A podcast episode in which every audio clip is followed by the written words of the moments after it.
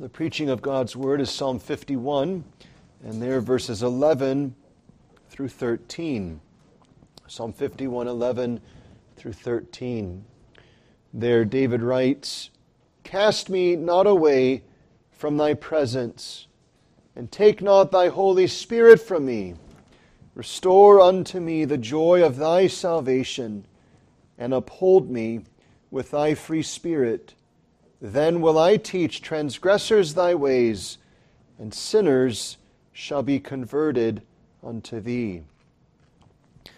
Well, sin ever promises to be a private and secret affair. And if it cannot be entirely covered in secret, it promises that its impact will be rather negligible and little known.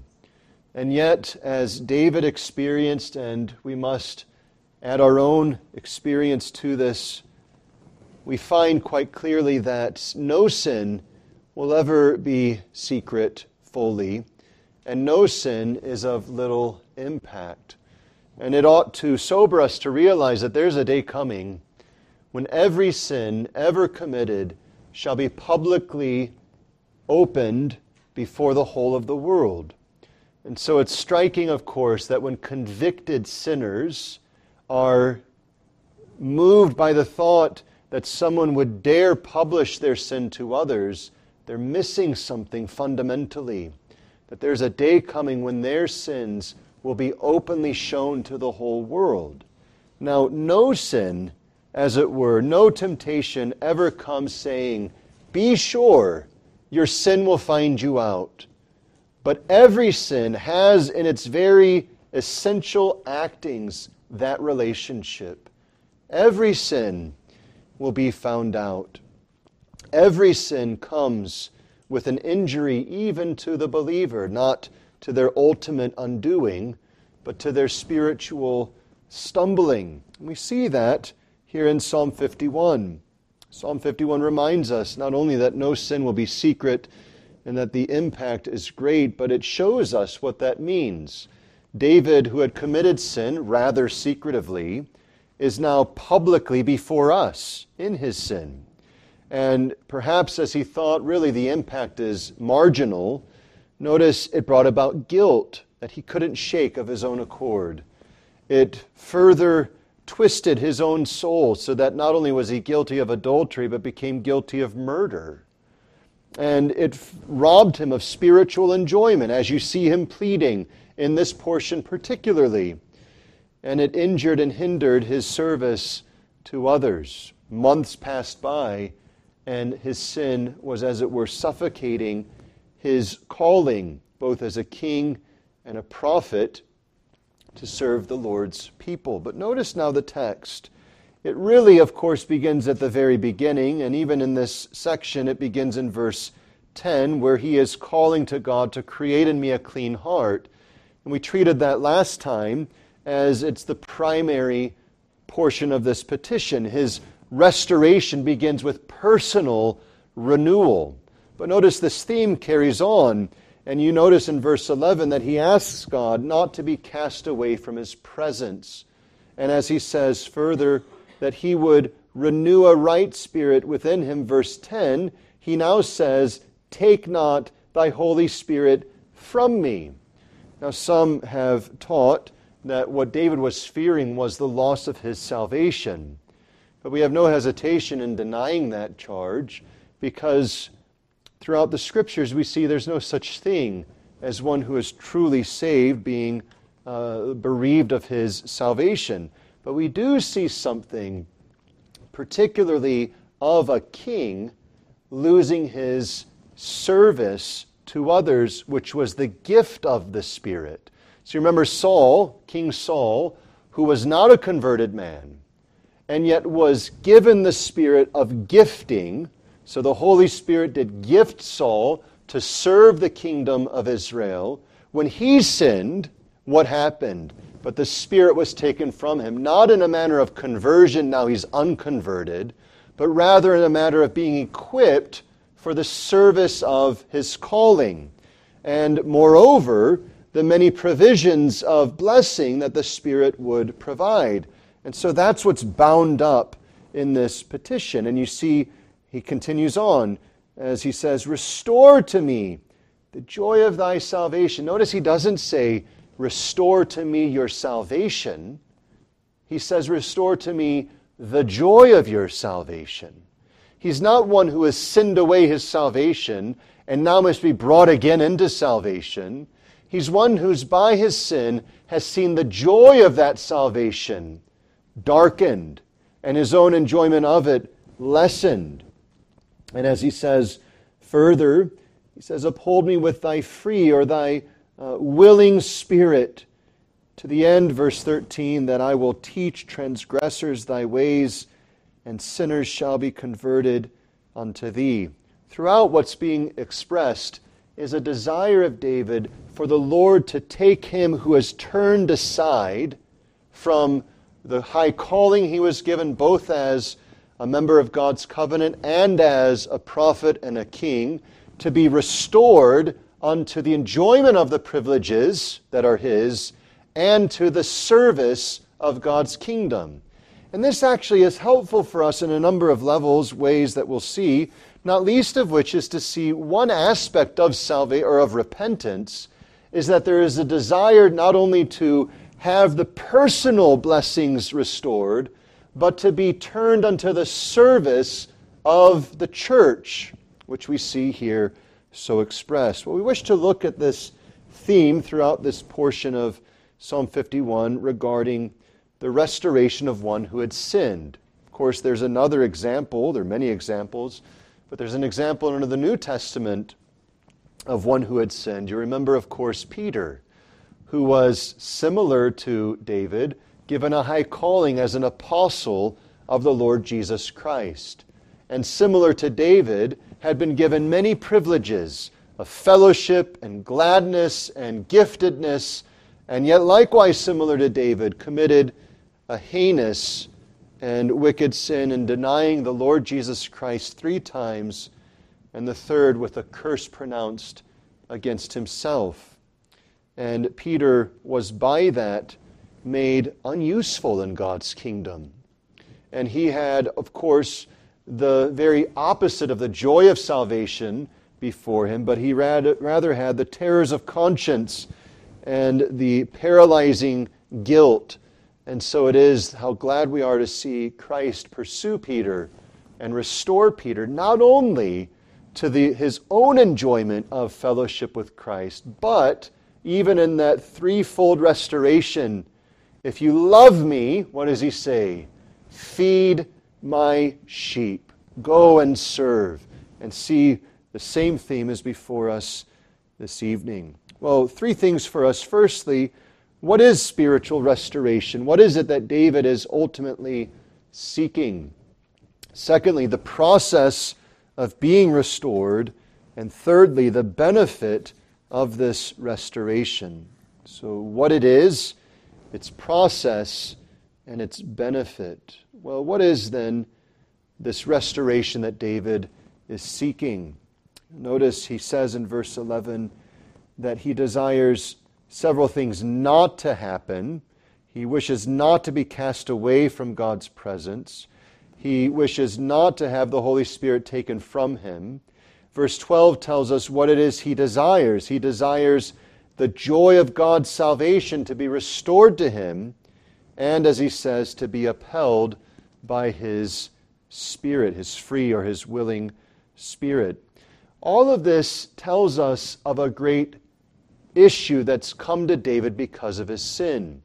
Sin disrupts and injures and hinders our enjoyment of the privileges and the blessings of salvation. It's important to acknowledge that a true believer, howsoever grievously he or she sins, does not lose his or her salvation.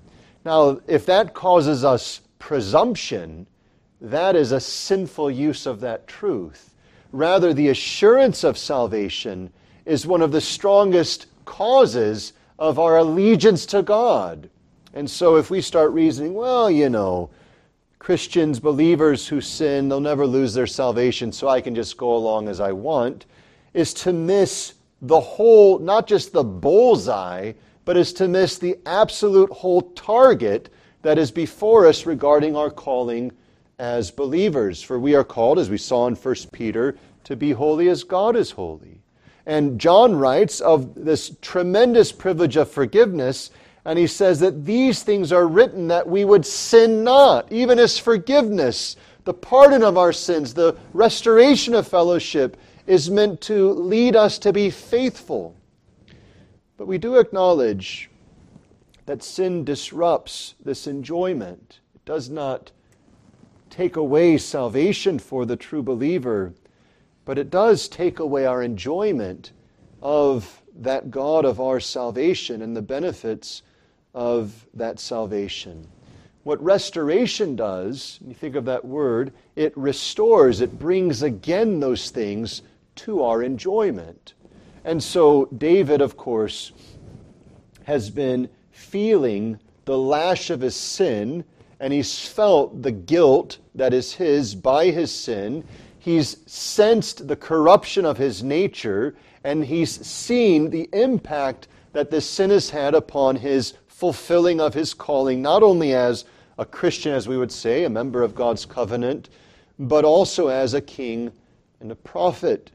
And now it is he's saying, Oh God, I desire these things to be restored. And notice for a moment that there's an essential difference between what David is seeking and what Saul sought. Do you remember when Saul sinned presumptuously and took to himself what wasn't his right as a king? And he took up the office of a priest and so on. And he comes unto the prophet and uh, lays hold of his garment and rips, as it were, it away. And the prophet says, So has God taken away the kingdom from you. And Saul's desire was not restoration, but personal maintenance of honor in front of the people.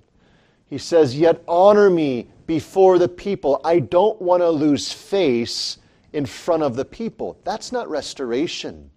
That's not a desire of grace. That's not a desire of seeking the glory of God and the good of souls. That's simply the manifestation again of his own sinful and selfish proclivity of wanting himself to be honored in front of others. What David is asking is not for just, oh God, make me to have honor in front of people, but rather, he who has come to cast his hope upon the mercy of God is now asking that the God of that mercy, who has given much and many promises, would bless David to enjoy those promises, and as we'll see, to the service, the faithful service of others. In other words, this restoration is not merely the personal enjoyment of things that God gives, though it includes that. It's rather restoring us to the right relationship unto God both personally as those sinners saved by His grace, and in service to others as we, by His grace, do serve. So, what's been injured? His enjoyment of fellowship with God. And so he says, verse 11, Don't cast me away from your presence. Don't place me away from your presence. And we might say, Well, you know, is that really a petition to worry ourselves about? But think of how it says in the New Testament. Think of this expression grieve not the Holy Spirit of God. You hear that expression? Grieve not. Now, you can understand something of what's being meant when you ask yourself this question Has someone ever grieved me? Has someone by their sin, their carelessness, their speech, their action, whatever it is, have they grieved me? And we're not talking about the nonsense you know, outrage that's so practiced by our culture today, where everything's an offense and nothing can be overlooked, but everything must be exaggerated, and the how dare you sort of culture explodes in our world. We're asking rather, have you ever been so clearly sinned against that it's injured your soul, that it's hurt your soul, and you stand dumbfounded by this? Well, if you think of that, by our own experience, we know what it is to have that sin of another injure our enjoyment of them. We know this in our marriages and our friendships and even in the church and so on. And what happens is not necessarily the ruin of that relationship. A husband or a wife can sin against the other, the marriage stays intact, but the enjoyment of what marriage is is now injured. And the same is true with reference to our relationship with the Lord. It's not that our union with Christ is somehow severed when we sin, but it is the enjoyment of that union that is now hindered. It is, as it were, interrupted. And this is one aspect. Notice further what's been injured, what needs to be restored the assurance of salvation, the enjoyment of salvation. So he says, Restore unto me the joy of thy salvation. It's, again, as we said earlier, it's not restore unto me thy salvation, but it's joy. I stand, as it were, in the uh, uh, arena of salvation, but my sin has brought me to be humbled and shamed. Instead of rejoicing in the song of salvation that is being sung around me and hearing its melody, I hear my melody, which is at odds with the melody of salvation. And this uh, so uh, uh causes my mind and my soul grief. And I pray then, restore me to know the joy of that salvation, to hear again the melody of grace and mercy and all of these things which you give. All of this, of course, comes to us from God. And we ought to remember this is primary, right? The, our relationship with God is not our coming to Him, it's His coming to us. Our relationship with God is His drawing near to us and lavishing upon us His rich mercies. But again, as noted, service to others then has been hindered, and this is sought to be restored. And who is it that restores it? Well, it's not so explicitly stated, but it's clearly stated in the petitions. God is the one to whom David is speaking. You see this back in verse 10 Create in me a clean heart, O God. And it's this God to whom David continues to pray Cast me not away from thy presence. Take not thy Holy Spirit. Restore unto me the joy of thy salvation, and uphold me with thy free spirit. And so restoration is God's restoring to the penitent sinner the rich blessings of salvation to be enjoyed. It's not that he's restoring salvation, but rather the salvation that is his is now being restored in its enjoyment. And as if you can think of it, the flow of those graces are renewed to the intake of the soul who has been hindered and injured by his own sin. Well, what is the process then, secondly? How is it that God so restores? Well, it starts, as is so frequently the case, with first being taught its departure. In other words, the process of spiritual restoration begins first with realizing personally, I need to be restored. You see, there was a season, it seems anyway, when David for months was in this position of needing to be restored, but was either through his blindness or through his, you know, hard-heartedness not acknowledging his need. So he had for a season committed the adultery, he had for a season sought to cover it up, and he had for a season, then after her husband was murdered, uh, taken Bathsheba as his own wife, and he thought perhaps everything's okay. I've gotten through this, and now it's just life as normal. But what happened in order to get David to this point of crying out for restoration? What happened was Nathan the prophet showed up and pointed out David's sin and said, This is the problem. You're the man who has committed this sin. And think of this, brethren. If there's one thing our culture doesn't want to hear today, is that it stands guilty before God. It's happy to hear others stand guilty. It's happy to hear general vagaries of, well, everyone's a sinner. But so soon as the finger of God's law comes and says, this is your sin, the whole thought goes, well, who are you to come to me? But I want you to see what the scriptures are linking and uniting. It's not until we come face to face with our guilt and our sin that we will ever then be brought to the position and the posture of one who is then seeking the restoration of all of the blessings of God's grace. The process begins with conviction of sin. The process begins with our understanding we have departed, and not in some casual and different way. Yeah, you know, everyone does wrong. You can talk to anyone on the street, and everyone's ready to admit that no one's perfect. But then the use of that is what's the big deal about me? No one keeps God's law perfectly, so who cares? That, whatever that is, is not conviction. Conviction shows up like in David's life. Conviction shows up and displays itself through the casting of ourselves before the Lord for mercy. It's similar to what we've been reading in Luke 18 with this publican who will not so much as lift up his eyes to heaven, but smites his breast and cries out, God, be merciful to me. What? The mistaken one? the one who just sort of accidentally did this or that, you know, made others, I'm sorry that I disappointed you. I'm sorry that you're upset by me. No. Be merciful to me, the sinner. You see, salvation begins with this conviction, which then brings them into the entrance of all spiritual blessings through Christ.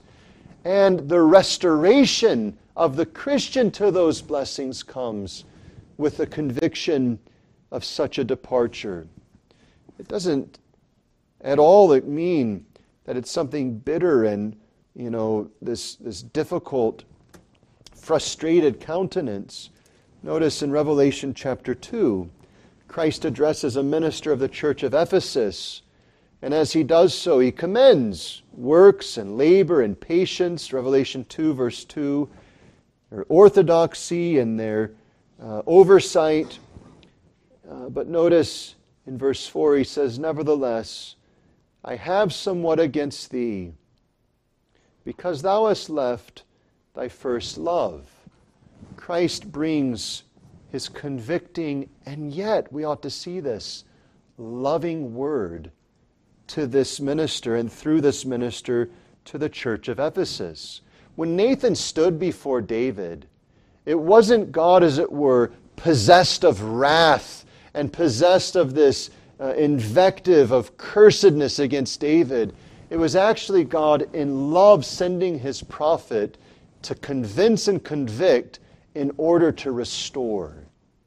And you see this with Christ. Why has he come to this one of Ephesus? He calls him, Remember, therefore, from whence thou art fallen, and repent, and do the first works, and so on. He's calling unto repentance and thus unto the restoration of all of the blessings that are bound up. So the first step in this is God's convincing us of our departure, howsoever small, howsoever great. But the next in it is bringing us, as the whole of this psalm is, and as these passages display as well, to the petitioning of God's mercy.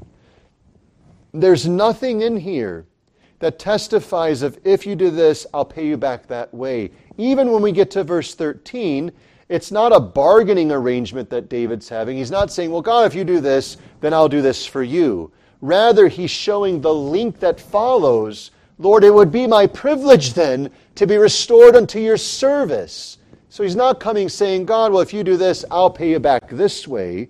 Actually, verse 13 is a further blessing David is seeking. I desire to be one who is, again, able to help others and to see them restored. And so, in other words, the process of spiritual restoration for the Christian is still one that is founded exclusively upon God's mercy. How does the psalm open? Have mercy upon me, O God, according to thy loving kindness, according unto the multitude of thy tender mercies blot out my transgressions. If we could both memorize and take to heart what is there expressed in verse 1, we would have with us at all times a clear, testifying uh, uh, guidance of how it is we approach God, even as believers. We ever approach Him as He is merciful, as He is abundant in loving kindness and tender mercies. So he convinces us, and he brings us then to petition in mercy for what? Think of how audacious this may seem. For the restoration of the best of God's mercies. You see this in the prodigal son, don't you? Prodigal son goes away, spends his father's inheritance, ends up in the pigsty eating the food that's fed to the pigs. And he comes to himself and he says, What am I doing? My, ser- my father's servants fare better than I. This is what I'll do. I'll go back to my father and I say, I've sinned against heaven, I've sinned against you. Please receive me back freely. I'll be your servant. But what does the father do? He receives the son who comes penitently and he treats him as his son. He doesn't say, Yep, you're right, you've really blown it, you've messed up, so you can be my servant, I'll still be merciful that way. That would have been, been merciful. But instead, he kills the fatted calf. He puts a ring on his finger, gives him the best garment, all of these things. He says, We're going to feast today, for this my son, which was dead, is now alive. And the father rejoices. And of course, that's not even a historical happening.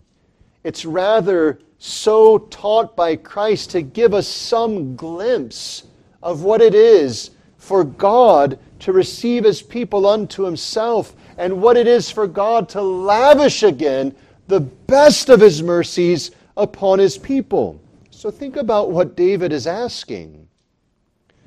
He's asking for the fellowship of God. Cast me not from thy presence.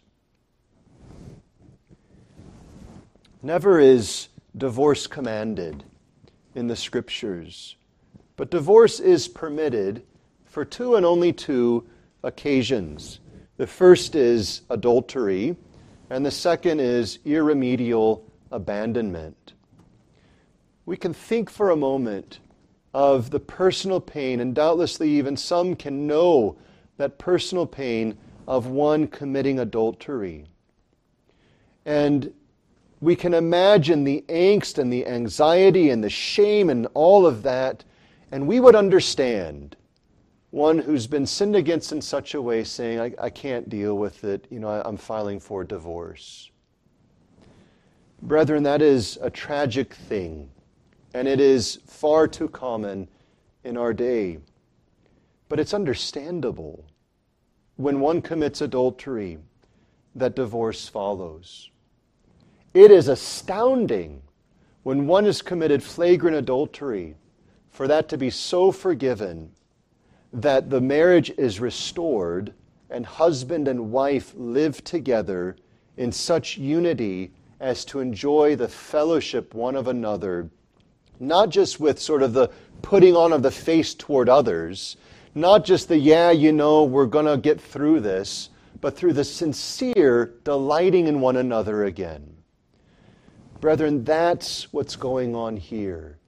Don't cast me away, though I'm worthy to be cast away.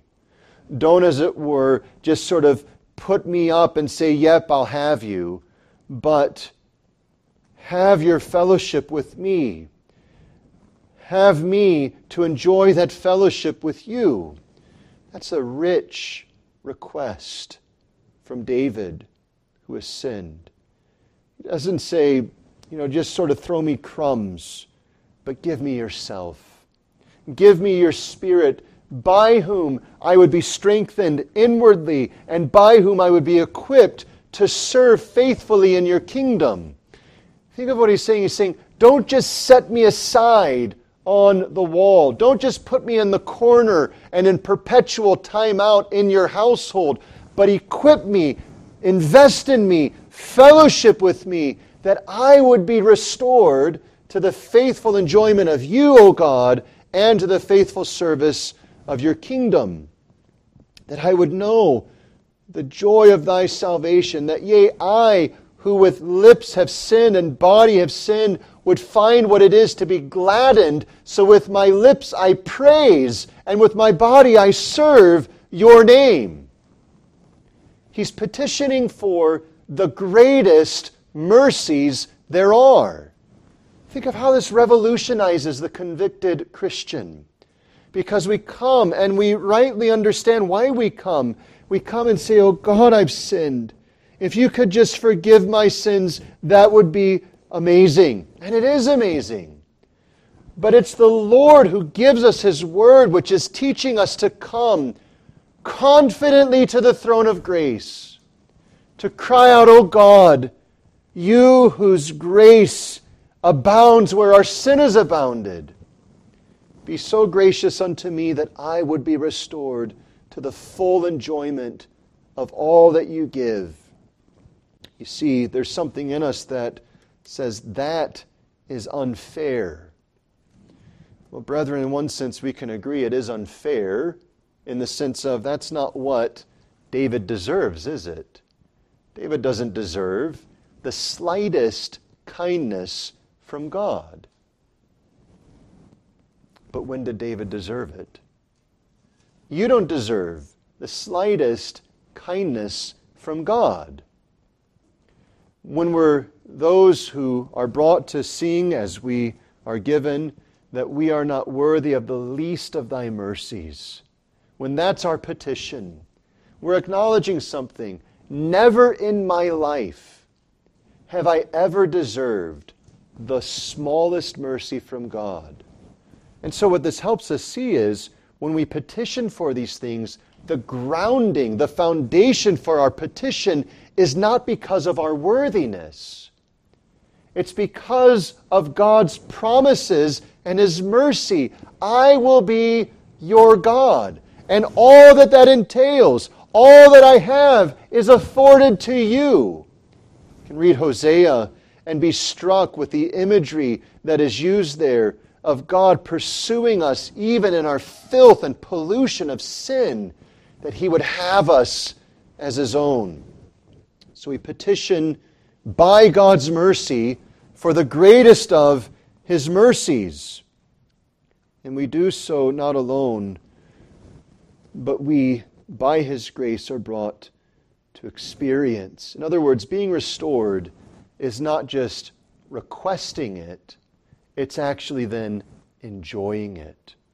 Which, of course, this psalm does not go on to record, but we can see it in David's life, and we can also see it in what follows in his petition. Then will I do this, and so on. So the process is first the convincing of our souls of our need for restoration, which then brings us to request for that by his mercy and the full enjoyment of his mercies, which then he brings about by that grace. Well, what then, thirdly, is the benefit of such restoration? We ought not to overlook that there is indeed a personal benefit that we enjoy the King and the kingdom. That we who turned aside, and what an astounding thing to think of this. David is a king, and he knew something of the honor owed to him as a king by those beneath him. And so he was in a particular position to realize the honor owed to the great king. Think of Psalm 110 The Lord did say unto my Lord, Sit thou at my right hand. David knew that relationship perhaps better than we can understand it. And yet, though David knew this great treason against the Lord, he was seeking the restoration of the personal blessings of the king and kingdom. Not just his king and kingdom, but the king, God, and his kingdom. And so notice he's brought to, as the Lord would fulfill this petition, enjoy again the restoration of God's fellowship, verse 11, and God's gifting in verse 11, but also the assurance of salvation in verse 12, and the joy of that salvation in verse 12. So, in other words, when one is restored by God's grace, they're restored to the personal enjoyment of those blessings of God's kingdom. So everything we read, for instance, in 1 Peter chapter 1, and all of the blessings and all of the impact that's to have upon our souls, when one is restored, they're restored to the enjoyment of those things. Some of us, when impacted by COVID, lost our sense of smell. And some of us had certain scents that we delighted in, and others had certain scents that we despised, and yet, howsoever much we tried, we couldn't smell it. We didn't have the ability to enjoy the fragrance. So perhaps you liked certain flowers, a rose, and you could have taken the rose and you could have placed it right up to your nose and inhaled as deeply as you want, as frequently as you wanted, and yet you would have smelled nothing. Why is that? It's not because there was any less fragrance in the rose. It's not because something in the rose had changed. It's because something in our ability to sense the smell had changed. And the same is true spiritually when we sin. It's not that the blessings of God's salvation have changed, but in our disposition and our acting upon sin, we've been so impacted that we're unable, until restored by God's grace, to enjoy the whole fragrance and aroma of His salvation. And oh, what a blessed thing it was, even in temporary ways, when we started to get our sense of smell back. And we could smell that. It was like spring springing up, and all of the things, and the joy and the uplifted spirit just from that sense of smell. How much more when our souls, which have been burdened by our guilt and shamed by our corruption, are renewed in the knowledge of the forgiveness of our sins and the love of God in Christ Jesus and the joy of His salvation, how it gladdens our souls and strengthens us. That's a personal enjoyment. But you'll notice the benefit is not terminated in ourselves, but rather as it impacts our own souls, it then multiplies to others. So you'll notice verse 13 Then will I teach transgressors thy ways, and sinners shall be converted unto thee. The word here, converted, is the same as in verse 12, restore. As you teach me and restore me, then I will teach others, and they'll be restored. As one is brought to turn again to the Lord, He's then made useful by God's grace, restored to the enjoyment of his salvation, equipped by the Spirit, and so on, to then be an instrument in the restoration of others. And is there not great insight that when once we're convicted, it actually makes us compassionate toward those who are convicted? You know, we wonder at times when someone comes with this like wagging finger and all they are is bitter invective against sins, like, have you ever been convicted before? Have you ever been struck by your own sins? Have you ever felt the weight of your own sin? It's not in the fact that you're being strong against sin. It's that there's not that willingness to be compassionate and plead lovingly that they would be drawn into Christ. See, when we ourselves have gone through this exercise of soul, it makes us earnest for the restoration of others, both for the conversion of sinners outrightly, but also for the restoration of believers who have entered upon seasons of sin. So the benefit is multiplied, right? So in the weeks before us, we'll start to see flowers shooting up, and we'll see the leaves starting to turn green, and we'll be glad of that. But there's something bigger taking place as well. As these living things are being restored, they'll also be developing fruits and seeds that will then multiply for seasons to come. So, this great oak tree that sits outside of these walls will have the replenishing of acorns that uh, would be planted and were things not treated differently, would spring up to more and more acorns, which would then spring up to more oak trees and other such things, right? The idea is as life is restored, even physically, it then has a multiplying impact upon physical life. Spiritually, the same is true that when a soul is restored by God's grace, it is used as an instrument to multiply the restoration of others because it's reoriented us to the great good, which is God, and it's it made us compassionate toward others, and it makes us instruments to, as it were, direct others unto the Lord Jesus Christ. Well, brethren, as we close, let us do so by seeing what miseries sin brings even upon the believer. And secure this in your mind that every single one of your temptations is a lie. Because everyone promises, you know, it's not going to be that big of a deal. Look what you'll get out of it. You'll get this pleasure, you'll get this happiness. You know, if you spout off in this way, you'll relieve your pressure and you'll be happy in the end, and you'll put that person in their place, and that'll be the end of it. But in reality, it's spewing out all of this stuff, which will then demand perhaps months, perhaps years of work to reconcile with that person. We don't know. Oh, well, if I look at this, it won't be, it'll just be a passing fancy and so on, not realizing that it's luring your soul into that sin and may take years, if ever, to be brought out of the entrapment of such sins. Every single temptation howsoever small, howsoever large, is a lie in what it promises and in what it denies. Because it promises joy and it denies the impact that it will have upon your life. You can always think of the first temptation. You know, you're not going to die. You're not going to suffer in these ways. This won't bring disharmony. Instead, you're going to be like unto God. You know, God knows that in the day that you eat of it, you won't die, but rather, He'll now have a challenger to His throne.